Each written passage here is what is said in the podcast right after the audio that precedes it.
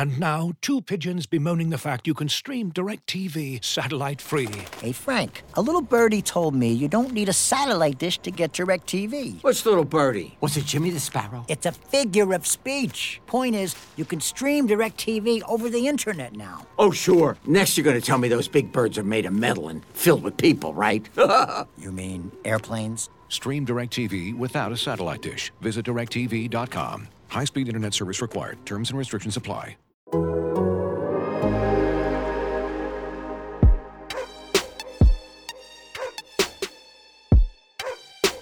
This is the Civilized Barking Podcast with Zach Jackson.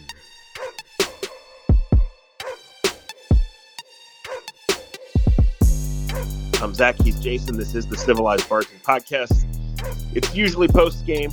We weren't going to do it post-game Christmas Eve anyway, even without some outside circumstances. So keep trickling in. We appreciate it, joining us. I know a lot of people aren't working today. Some of you are.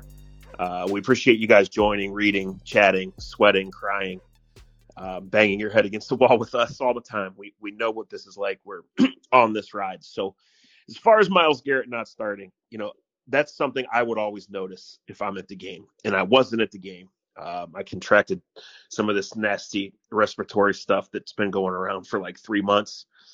And, you know, last week, frankly, there was one day I felt off, and it's because I was at the Cavs game the night before. I thought, well, I stayed up past my bedtime and I drank beer and ate bad food and I don't feel off. And then the next day I couldn't get out of bed. So I'm much better. Thanks for asking.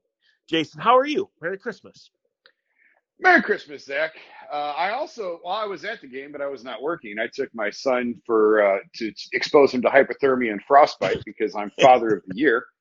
And he'd never been to a game because I'm always covering him. And so we tried going to the last game last year. He got sick, woke up sick the morning of the Bengals game, so didn't take him and said, this year, by God, we're going. We're going to go brave the elements, and I'm going to take you to your first Browns game.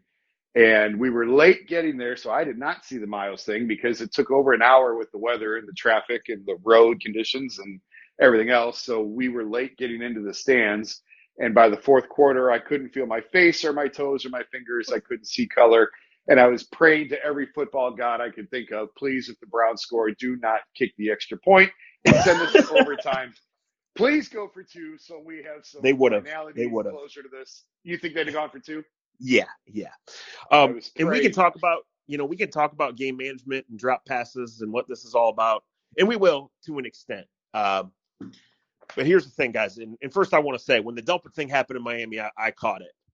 Shout out to Scott Petrack, who we both know and respect, for asking that question today.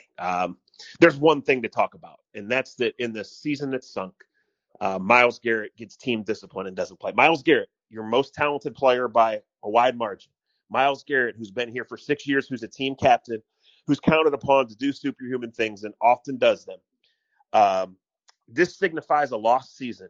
This signifies an organization that really has many, many issues, and a lot of them are discipline and management and keeping guys in line and just asking for simple things, which is the best effort and engagement every week, right?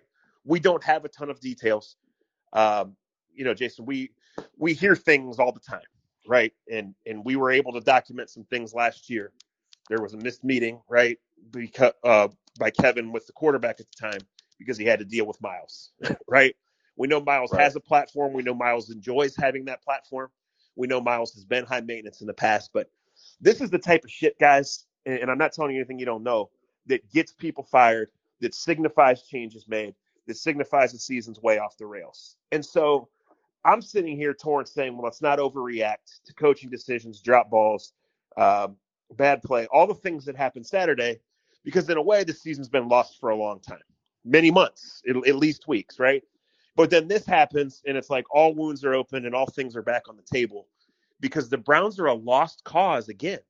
And 2 years ago feels like 2 decades ago, and now you've got this major, major thing involving your most gifted player. Or at least second most gifted player, because I think you can assume that your quarterback should be your most gifted player. Yeah, I can't argue with anything that you're saying. I've obviously tried to defend Kevin at various turns this year, while also saying I think it's been a disappointment year, and there have been games where I put squarely on the coaching. Saturday was just odd. It was just an odd day. and an odd season. And it does feel like a lost year. And, you know, it's funny because, like, I thought it was going to be a lost year when the suspension increased to 11 games. But it wound up being not for the reasons that we thought. The quarterback played better, although, you know, I don't want to rehash the whole thing, but Jacoby obviously played better than we thought that he would, but he did have crippling interceptions that ended games that should have been wins. And if you look at the totality of things, you look at the games that they've lost by 3 points or less, and you say, they're not that far off. They're not that far off. They're not that far off. But then you can flip to the other side and see things like the star player being benched for a series. And Zach, I don't know, like, so you want to hold everyone accountable and you want to hold everyone to the same bar. So do you, without knowing, I mean, yeah, you know, you and I have talked within recent weeks of things that we've heard going on, but nothing's confirmed. So we can't really say yes or no. So was I terribly surprised when you texted me and said Myles is benched for the first drive? No, not really. But at the same time, do you put that on the player for doing something wrong? Do you put that on the coaches for a silly, like, if you're going to bench a guy, bench him. I don't know what the one drive thing does other than bring more attention to it. So I just don't know where to take that or what to make of it. Right. Like, you know, seasons are hard, right? And they're full of stories and subplots and things you have to overcome. And we're talking about a team that struggles to adjust on the field, right? We're a team that's signed up for a certain amount of drama. As you mentioned, there's no need to rehash that, and a certain amount of adversity on top of it. And then you have a guy that missed a game because he wrecked his car, a guy you're counting on, you know, a guy who's been called to the coach's office on record, to tell him to stop questioning things and be more of a leader. And then you have a coach that hasn't held people to account because John Johnson in Delpit never got benched. And then Delpit got benched for one play coming out of the bye week, one play, right? And that shows that your disciplinary system is just a complete joke. And then this happens on Christmas Eve, the bye week. Like, it's really only one step above Christmas week when Josh Gordon just went on a flight and never came back. Like, it really is one step above that, because that was 2014 and the Browns were an absolute joke and had no discipline, you know, no leadership, no anything. And now they just have better players. That's all. They're in last place. And so, right, Jason, like, this year was always going to be about next year. Did that give Kevin a free pass? Maybe, maybe not. Did that always hover over everything and asterisk everything? Sure, right? But you get to the end of the year and this guy's not here, and now there's accountability. I mean, it just says either Stefanski wants out or he's going to be out. That's how I read it 20 minutes after hearing the news. So you think that's it? You think the coach is gone? No, I'm going to be careful not to say that. But, you know, my thought midway through the fourth quarter on Saturday, before we knew this, was you better not lose the last three. Because, you know, that at the time the game was over.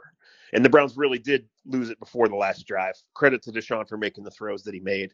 And you know, they got that holding call, and he had really some gutty completions on that last drive. Right. I just, like, it's out in everybody's face. Right. And, like, I think they have been able to keep everything internal, and they truly believe they're on the right track, even though they're very much a middling team. But when this happens with this guy, because, look, guys, the thought of trading Myles Garrett, whether he asks for it or not, or whether he sends for it or not, like, that doesn't work, because you're all in on right now. So recouping first-round picks doesn't really mean anything. Right. This says that it's broken. And as I've said all along, okay, fire Joe Woods, fire Mike Priefer, fire the defensive staff. What really does that fix? And if it doesn't work with Myles Garrett and it goes about in this fashion, which puts your business out there and shows for the second straight year that the head coach might have lost the locker room, then the head coach can't come back if he's lost the locker room for a second straight year. It's so weird, because I wrote after the Ravens game that this is proof that they're still in and they still believe, because players have all the control. There's 53 is bigger than one. And if the 53 don't want the one, then they can band together and make sure that the one doesn't come back. Is that fair? Yeah, that's fair. And so you lose the Bengals, you lose any realistic chance of the playoffs. It's another bitter, disappointing season, another bitter, disappointing loss. And I kind of went into the Ravens game thinking, okay, let's see if they're still bought in or not. And the performance against Baltimore showed me that they were bought in. And then to turn around and now here we are having this exact conversation I thought we were going to avoid 7 days later. But I can't argue with what you're saying, that if they lose out, if they go to Washington and they lose, and they go to Pittsburgh and they lose, and it's embarrassing. We know Pittsburgh means something to this ownership group. I don't think Kevin's job is in jeopardy. I still don't think that, although, again, we don't have the details of what happened yet. We have a pretty good idea. I think you and I do, but we can't say for certain. Well, guys, let's just say it, Jason. Like, why do guys get a one-drive suspension? Violations of team rules. Being late, blowing off meetings, smarting off to coaches, doing little things that's why it happens, right? That leaders, frankly, team captains should not be doing. If you're a team captain, you should be there on time. And we're like, you should not have minor rules infractions if you're a captain. That's how I view it. Sure. Right. Like, not even close. That's absolutely fair. And like I said, so it highlights here. Are you putting this on Myles, or are you putting this on Kevin not having control? I'm putting it 50-50.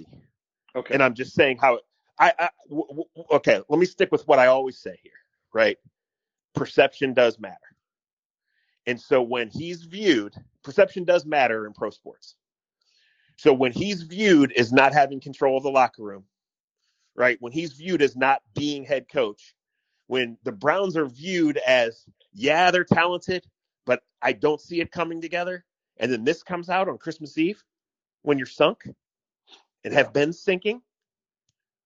Then all of a sudden that view, there's only one way to see that view, and that's is 100% correct. And I've said since they completely no-showed off the bye week, I've said I like Kevin the person. I want this to work. The Browns want this to work. The Browns always designed this to work, right? But you cannot live with the ghosts of all the change in the past when you finally made it to a third year, and this is the result. All of the natural organic growth that's supposed to come in the third year, what's been there? And then throw the asterisks in my face with the Deshaun thing, an unprecedented trade, an unprecedented situation. And then show me where we are here. The game, right? The defense is capable of being top seven or bottom seven, not just in any game, but in any given moment. And your team captain and your most gifted player is getting a 3-play suspension for violation of team rules in a second straight December where it appears the coach has lost the locker room. And if the coach hasn't lost the locker room, this is why he continually hurts himself by never answering a question and never acting like anything but a robot in public. I don't think anyone can argue. I don't think you can look and say that the Browns are better today than they were 2 years ago. I don't think anyone can make that. I mean, on paper, maybe you think talent-wise they are, but nothing on the field suggests that they're better now than they were 2 years ago. And that's problematic. Like, that is problematic. I'm still not ready to fire the head coach, but boy, I don't know what you can point to and say this is better now than it was 2 years ago. What? Right. And like, so when that happens in 1 year, like, that's the league. Right? The league is very tough. The league changes quickly and things change. And every single team has bad picks and good picks and bad years and all of that stuff. And then you have this, and it's like, yeah, you know, like what? Again, all right, put it this way, because I'm kind of stuck.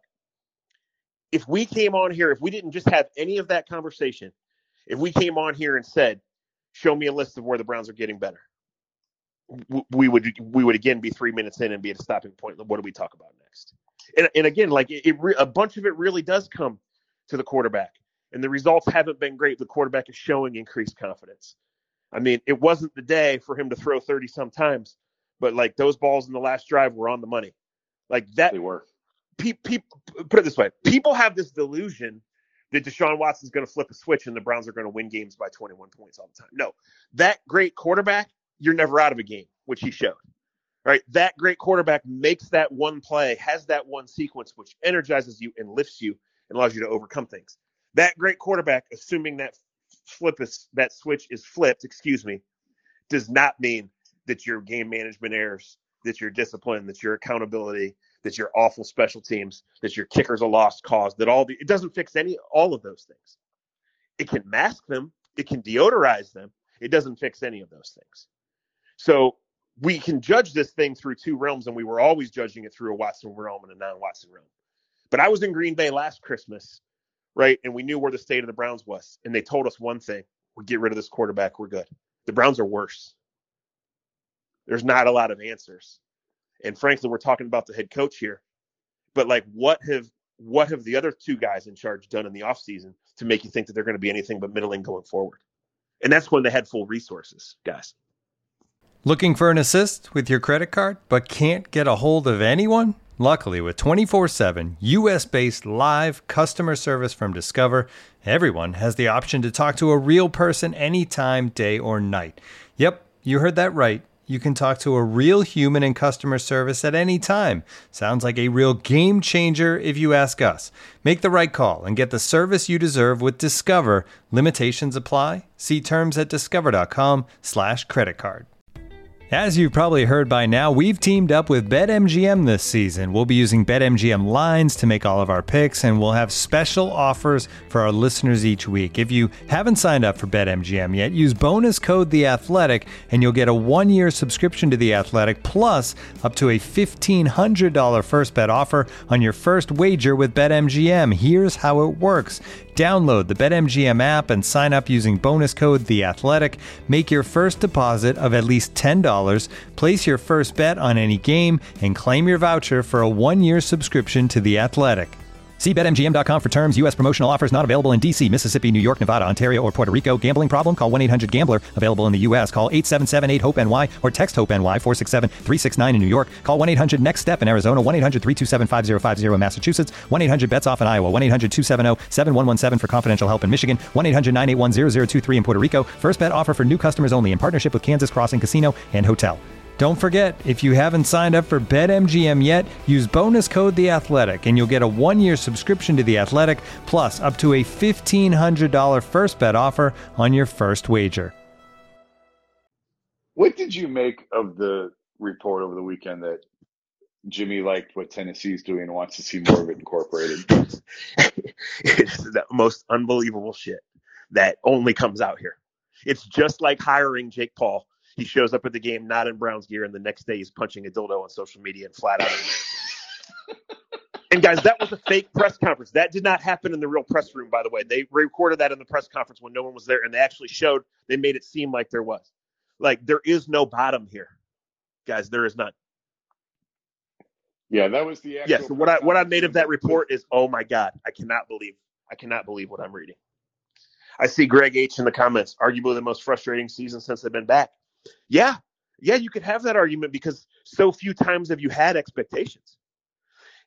So few times, as in only twice, have you had coaches make it to a third year, had GMs make it to a third year, and supposed to build, supposed to clean things up, supposed to have that organic growth and those little things that happen that help you win games. Even if we weren't sitting here saying, like, Kevin's in any trouble or Myles didn't do this, when's the last time Kevin helped himself? Right? At some point, he's got to. I just can't believe you said punching a dildo on the. Well, did you not see the video? Oh, I saw it. I just can't believe that. Like this is a conversation we're having. Right. This is what the Browns constantly do. It starts at the top with ownership, because that's who did that. Ownership. J.W. Johnson. He's on the top of the roster, right? Yep. That's who did that, and this is what it always is. Who's at the top of the locker room? Myles Garrett. What was he? Suspended. Who's at the top of the locker room? Deshaun Watson. What was he? Suspended for 11 games. Has scored one touchdown in each of the three that he's played. Like, this shit doesn't happen anywhere else. It just doesn't. No. Let's go to just the queue. Let's go to the queue and see what people want to say or want to ask. Jamie S. Jamie S., you're up. Thanks for being here. Zach, longtime listener here. I also think, I think they signed Jake Paul for one reason, to get a few more people in the stands. How'd that go for him?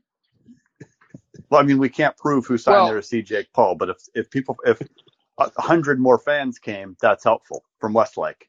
Well, the Jake Paul thing was a total joke, right? Like, he's not really a Browns employee. This was all phony, staged nonsense. Right. It's the owner playing like he's a 9-year-old child. Right. This came only from JW. You would have to think, who thought this would be funny, this would be a great idea. Let's put him out there and do this. So Jake Paul's not really an employee of the Browns. This was all a joke. Is my interpretation of it. Yes, that's right. And now 48 hours later, he's in his kitchen punching a dildo. Go ahead, Jamie. Oh, well, I also think, like I put in the comments, but how many teams this division would survive with their quarterback bench for 11 games?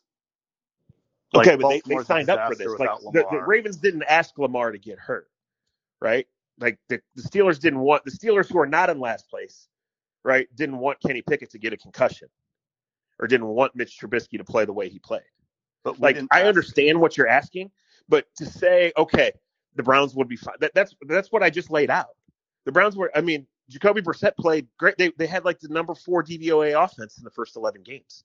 Yeah. They were 3-8. They were 4-7. I think my final point would be, yeah, but that's credited, I would say, a lot parts to Stefanski's offense, how incredibly well the offense performed. But I agree, it is on Stefanski to get multiple other things fixed in terms of, like you're saying, leadership issues, defense, special teams. If we perform poorly next year, keeping everything intact, Joe Woods, Mike Priefer, then yeah, I'm blaming Stefanski. But if he brings in new people on defense, new special teams, we're off and running with the fresh year with Watson. But also, the entire narrative flips if Njoku catches that ball and walks in the end zone. Watson is celebrated as the next Bernie Kosar. Leads a game-winning drive. I've also seen enough flashes of Watson's plays where quarterbacks in the Browns past are not making those plays. No, like, sure, they paid him like that, and he has shown those flashes. There's no doubt. Now, there's no such thing as a walk-in touchdown. I mean, the ball's put between two defenders. He gets blasted, right? It's not an easiest of catch. It just hits him right in the hands. He has to catch the ball, right? No, they've doubled down on this guy 3 times. Given the success with Brissett and Baker Mayfield, wouldn't you say, like, okay, we can put that, and like Stefanski can fit Watson into a mold to be even more successful given his natural tools and ability? Right. I would ask you, Jamie, how many times when a coach and a GM start the season on the hot seat does it really work out? Like, why are they on the hot seat? Because they're not good enough. I wouldn't say Stefanski's on the hot seat. If he fires, then you live in delusional world. You love third place. The Browns have been in third place for 4 straight years, and this is 5 if they finish in third. So things are going great then? Like, firing Joe Woods is going to make everything better? Like, if you believe that, that's fine. But that to me is not close to reality. I think Kevin does start next year on the hot seat. I don't think there's any question about that. I also think if they fix the defensive tackles, they go a long way in fixing a lot of the defensive issues, and this season looks a lot different. I also agree, Amari Cooper in the back of the end zone, if he catches that pass, like, they're not that far off. But the problem is we always say that about the Browns. They're not that far off. Well, two things can be true at the same time. It's the most important season of Stefanski's career, no doubt. But he has to fix a lot at the same time. Go ahead, Jason. Go ahead. Well, no, the one thing that you've said that I think makes a lot of sense, you've said this for a few weeks now, I think there's going to be major changes on both sides of his staff. Like, we keep talking about the defensive side. I think there could be a lot of changes on the offensive side, guys leaving for different jobs, guys leaving of their own accord, whatever. And the problem you're going to run into that, Zach, you've eloquently made this point, is everybody knows that Kevin's in trouble. So are you really going to leave and come to a job that you may have for 2 months? And then everybody's getting fired, and then what do you do? So would you really leave a stable place wherever you're at to come here, even if there's a promotion? And that's where I get a little bit concerned about, okay, we keep talking about they're going to make these changes in staff, fine, but who are they really going to get? And that's the part that is troublesome to me. It is. And this is why, like, Myles and Denzel Ward, first of all, aren't your problem. From a talent standpoint, it's that you haven't had it any other. You haven't drafted a Pro Bowler since Nick Chubb, right? But like, Myles and Denzel Ward are your recruiters for the next defensive coordinator. And if Myles is going to ask out or can't be trusted to go to meetings or whatever this is, then that's another thing, right? Like, if Myles is not happy, maybe it is just Joe Woods. And maybe Myles will say, you know, I blew it and this fine. But, like, you got to think it's deeper-seated, and they haven't put enough good players around him. You know, when he and Clowney don't start today, Clowney not in uniform because of a concussion, it's Chase Winovich and Alex Wright who are starting for you. Like, that's a contender? So, no, it is not as easy as fire the coach. But to act like he's not on the hot seat and that things are great, like, well, he doesn't have to. Things aren't great, but he's also, I wouldn't say on the hot seat. I don't think it means like, yeah, we need to make some major changes, but that doesn't mean our coach is on the hot seat. We thought off 0-3. I'm not firing him. Okay, so you just love being in third place at best every year. Why are we going to be in third place next year? Because you just said if they start 0-3, he's still not in trouble. So I'm going on that premise. But then we can be 10-3. Because, Jamie, they're in third place every year. That's why. Every year they're in third place. Again, 4 straight years. This will be 5 if they can get there. Since last November 1st, they're like 7 games under 500. I mean, he's not on the hot seat. Like, I don't. Thank you for being with us. Like, I'm not saying that firing him is the answer, but to say he's not on the hot seat is just not reality. And now, 2 pigeons bemoaning the fact you can stream DirecTV satellite-free. You see this? A family watching baseball on DirecTV with no satellite dish in sight. Let's heckle them. You call that changing the channel? Choke up on the remote, buddy. I hope getting all these games on DirecTV makes up for your mother not pre-chewing your sunflower seeds. DirecTV has the most MLB games. Visit DirecTV.com. Claim based on total games offered on national and regional sports networks with choice package or higher. Availability of RSNs varies by zip code and package. High-speed internet service required. Terms and restrictions apply. Sarah C., you're up. So how do we know that this Garrett thing, it wasn't related to him having some illness for the past week? It doesn't actually because say the coach said it was a team issue. Yes, the coach said it was a team issue. That's exactly how he answered the Grand Delpit question. Yes, the coach was asked the question in a public forum and given the chance to say that. I mean, you don't sit your best player. If Myles is not well with his shoulder or some illness, then he doesn't dress. Okay. If it's an illness, he says it's an illness. But for him to say it's a team thing, my decision, that means that 100% means it's disciplinary. Right. All right. Well, then it is what it is, I guess. Not a good look, but nope. I don't know. It's hard for me to sit here and say Kevin should 100% be on the hot seat, but this stuff isn't good, is it? No, it's not. It's no fun to talk about either. Like, it's just not. And like before that thing, I was sitting here scribbling a column for today and like talking points for this, Jason. And it was like evaluating, you know, everything based on it really has been over since the Buffalo game, right? It really has been over since you acquired Watson and knew he wasn't going to be there all year. But like, you know, it's not getting any better. So that's the frustrating part. Sarah, thanks for being with us. I know you're in this chat a lot. Thanks for coming on and thanks for being along. Thanks for the work, all you guys. Yep. Jack H., if you're there, go ahead. Sarah, sorry I cut you off too quick there trying to get to Jack. Good. Jack, are you up? Yeah, go ahead. I'm here. It's crazy how people – I don't know what Jamie's talking about. What makes me think this team's going to be in third or last place next year? Have you seen the past, 20-some years or something? Like, sure. Yeah, there's no reason to believe it. And you've been in that building. You've worked in that building as a team writer. You know what the dysfunction is. This is not normal. Micah Parsons doesn't get benched. Aaron Donald doesn't get benched. No. TJ Watt doesn't get benched. JJ Watt doesn't get benched. This is completely not normal at all. So I don't know what anybody's talking about. And he's sick? No, he's not sick. I mean, I don't know. It's just crazy how this dysfunction keeps happening no matter who the coach is, no matter who the GM is, no matter who the owner is. And it's infuriating to sit here and watch it again and again and again. And there's no reason to believe it won't happen again next year. And that's pretty much all I have to say. Yeah, thanks. That's a good take. And Jason, you and I have talked about this. I haven't said it in a public forum, but I'm just going to say, going back to the Philly scrimmage, right? Watching them come in and watching Nick Sirianni And guys, Nick's a Mount guy. I don't know him personally. I've talked to him one time. I know a lot of the Mount guys. But watching how he interacted with his players, watching how he wore a Lane Johnson T-shirt to practice that day and went through the stretch lines, dapped up every single guy.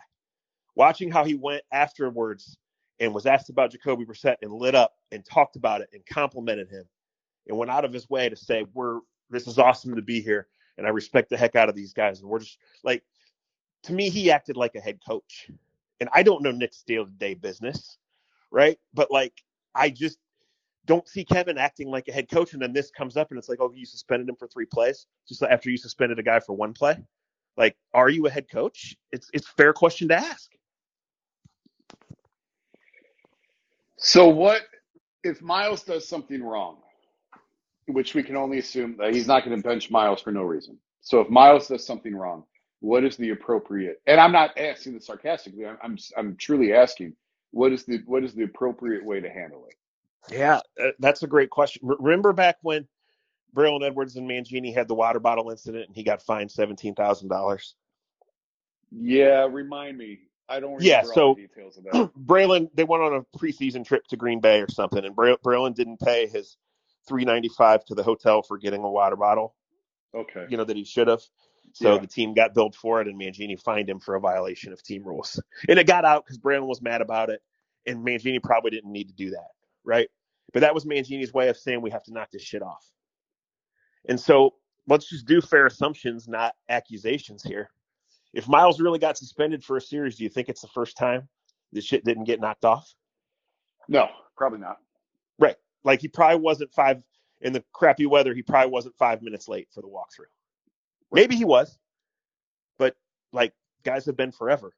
I mean, once TJ Ward was, and Shermer said, why aren't you here? And he said, don't worry about it, coach. I'm going to be here a lot longer than you are.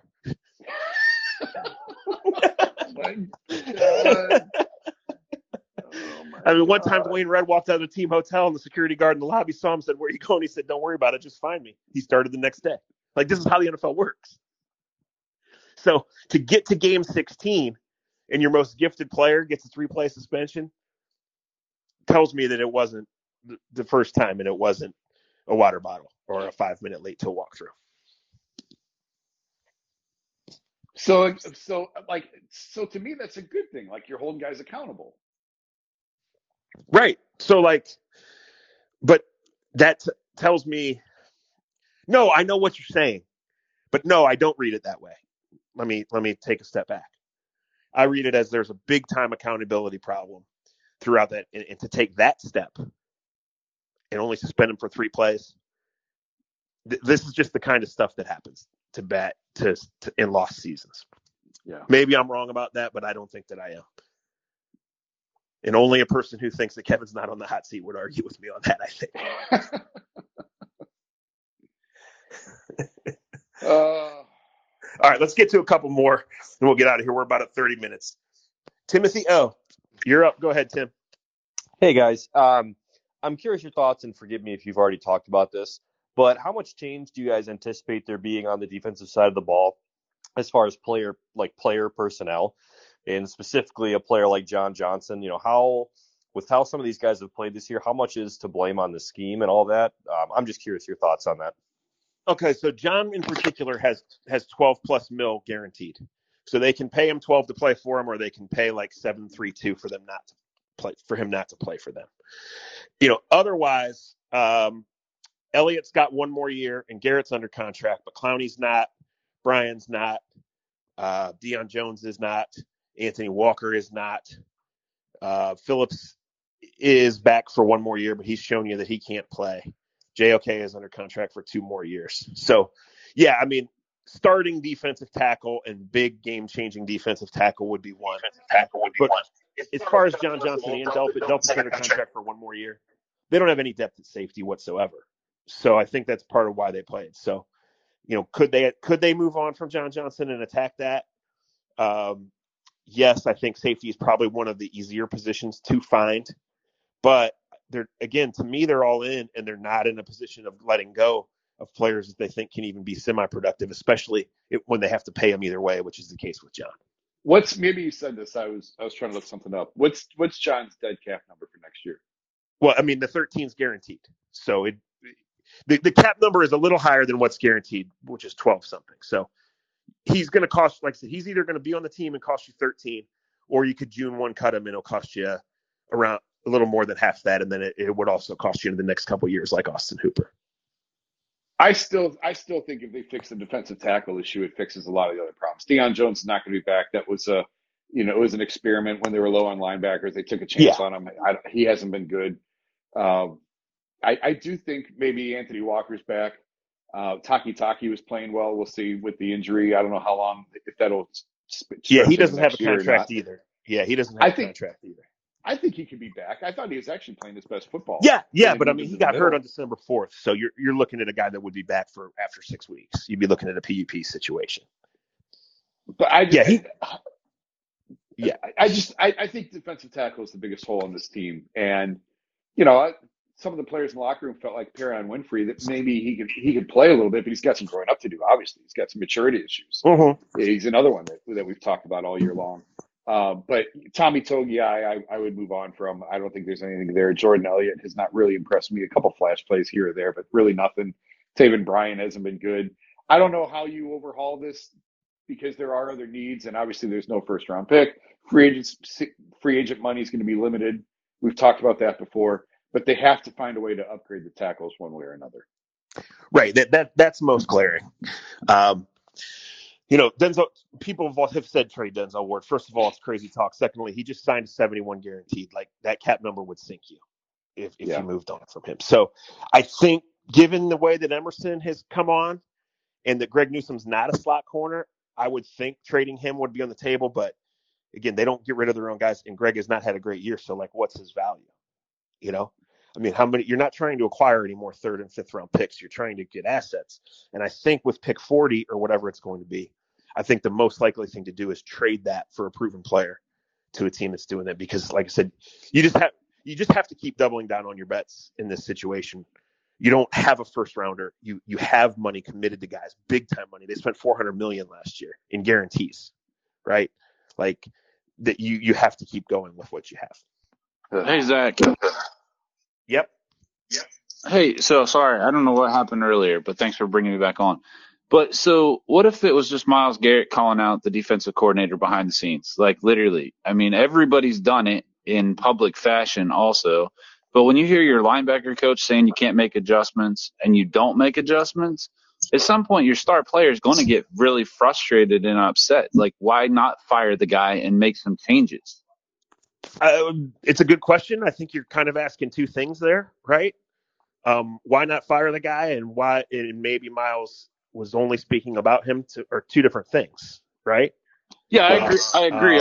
All I'm saying is that Myles Garrett, he's gotten frustrated with the defensive coordinator all year long, and he was frustrated with him last year also. So don't you listen to your star players and do sometimes what they want, even though obviously you have to control the locker room? But at some point, when you just continue to see play after play after play where they literally just running the ball down your throat and you don't make any changes and you don't come after anybody, I mean, that type of thing gets you fired. Yeah, I think you just laid out a plausible scenario in which Myles got a short suspension for something like that, and that they will fire Joe Woods and revamp the defensive staff. It just seems... my read of it is no, because why would have last week have been the week? Why would this have been the moment if that was that? I think Myles is completely frustrated with Stefanski too. I think he'd like to see him. That's what there's probably a lot of players that do want to have him fired. So that's what we're saying here. Yeah, if you're going to suspend him, it should have been done weeks and months ago. If you're going to suspend people, but you got to hold everybody accountable the same way. And if you're not going to, then you have no accountability whatsoever. Right. That's what we're saying here is like, that you need Myles on board. So for this to happen is just something that happens in a completely lost season. Like, do you think there's a chance with Sean Payton? No, well, Sean Payton's under contract. So what draft picks does it have to trade for? Like a third, fourth round pick. Sean Payton would not want to work for the Hasbros. He's too smart for that. And I don't think a fourth round pick is going to get him. Maybe I'm wrong. But I think Sean Payton in good weather and good ownership works. And certainly a team that don't have to not going to be able to trade for Sean Payton. My other one would be Eric Bieniemy. What about Bieniemy? because he's a real fiery guy. 17 teams have passed on the chance to hire Eric Bieniemy. Why, I don't know. But it happens every year. He's been the number one candidate, been interviewed by everybody every year. He never gets hired. Okay, last question. What about Mike Vrabel? Why the Browns didn't hire Vrabel before is a great question. I think Mike Vrabel's the next coach at Ohio State, and I don't think Mike Vrabel would want anything to do with this ownership either. I mean, who would? And how would they get him? How would they get Vrabel? He's already head coach. Right. You gonna make him GM? Like, right. It's a lateral move. Yeah, like he's Mike Vrabel. It's a fair question, but I really think Mike Vrabel's going to be the head coach at Ohio State in 2 weeks. At least there's a chance I think that's going to happen. Well, I made this joke couple. Not to sidetrack this whole thing, but I made the joke a couple weeks ago. Ryan Day basically has to win a national championship because making the playoff was actually worse for him coming out of the Michigan loss. I mean, think about it. If they lose to Georgia, it's really going to get cranked up on him. If they beat Georgia and lose to Michigan in the title game, and he loses to Michigan twice in 2 months, oh my God in heaven! Just sell the house and go now before they burn it down. Like seriously. Making the playoff was almost bad for Ryan because there's only one. You only got one choice now, and that's win the whole thing, as Jake Taylor would say. But that's so you might be right on that. That's a whole other tangent. Let me sum this whole thing up by saying, in no way did I think that we would be talking about a coaching search, but I started to shift when they were so unprepared off the bye week. And what have they done since? Not much. They just haven't. So I do think when the last, I was going to say caller, when the last gentleman said Myles is probably frustrated with Stefanski, I think Myles is frustrated with the entire organization. Like it's not even a just a player coach thing. It's the fact that he's been here for 6 years and he's been to the playoffs once. He's played one playoff game in 6 years. Right, and Myles wants to be defensive player of the year. I'm not putting any words in his mouth. He talks openly about it, and he knows that he won't win it because Micah Parsons' team is in a playoff hunt. Joey Bosa's team is in a playoff hunt. Even TJ Watt, who's played half the year, his team's in the playoff hunt.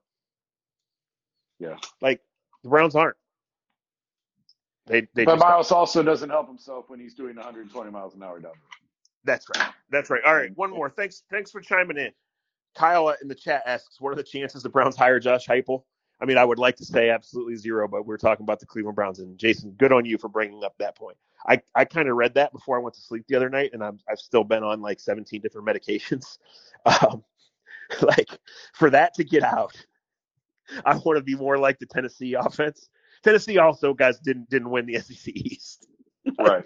That is just all time only here. It really is. And maybe not only here. You know, the Broncos finally fired their coach today, 15 weeks too late. The Texans are a dumpster fire. But looking across the AFC, the Broncos are one of the few teams that you would definitively rather be the Browns than them right now. Oh, for sure. That contract's a disaster with Russ. Yes. So, All right, guys. Hey, thanks for your passion. And again, like sometimes I sit down to type these columns and these stories out and I pound my head because I would love for something else to write about, you know? And then when this happens, guys don't make themselves available in the locker room. You know, they don't want to talk about anything else. Like, you know how this goes, Jason. It goes in a hurry. And it really does. And when this team made the playoffs their first year, I really thought, okay, like they have the right guys. I mean, remember how the 2020 Browns played? Stefanski did not trust Baker for a large part of that season. They just played a button-down game. The other team made the mistakes. It looked like they had the correct level of discipline and intelligence and adaptability, right? All of these things. And it's been regression since. And there are plenty of things you can point to. And when you guys say, why haven't they fired Joe Woods? I think that's a valid question, but they haven't. They're not going to today. What good would it do? And again, as I look at the defensive roster and look at where they've spent their money, in free agency, and they just doubled down on Conklin again. Like they have a way of doing things that they truly believe in. And this way of doing things keeps landing them in either third or fourth place. It just does. It continually, you get to the end of the year and there are major holes. And if the head coach really has lost the locker room for the second straight year, then he has to go. That's nothing personal. that's not divulging any details or speaking out of school. If he's lost the locker room for a second straight year, then he has to go. And guess who really holds all the power? Well, partly the guy who brought in Jake Paul. That's part of the issue. But Deshaun Watson does, guys. You gave him he told you no. He told you thank you, but no thank you. So he can come out now and say, I love Kevin Stefanski, and Kevin Stefanski in that meeting in my lawyer's office blew me away, and this offense is the one for me. 2 days later, he told the Browns no thanks. And the next day, they gave him a record contract. This is the Cleveland Browns. Thank you for listening.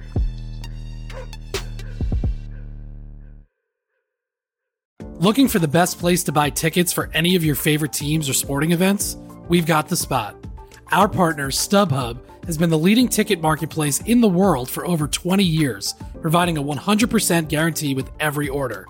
From a worldwide selection of live events, the widest choice of tickets and industry-leading partnerships, StubHub has what you need to purchase with confidence. StubHub, an official partner of The Athletic.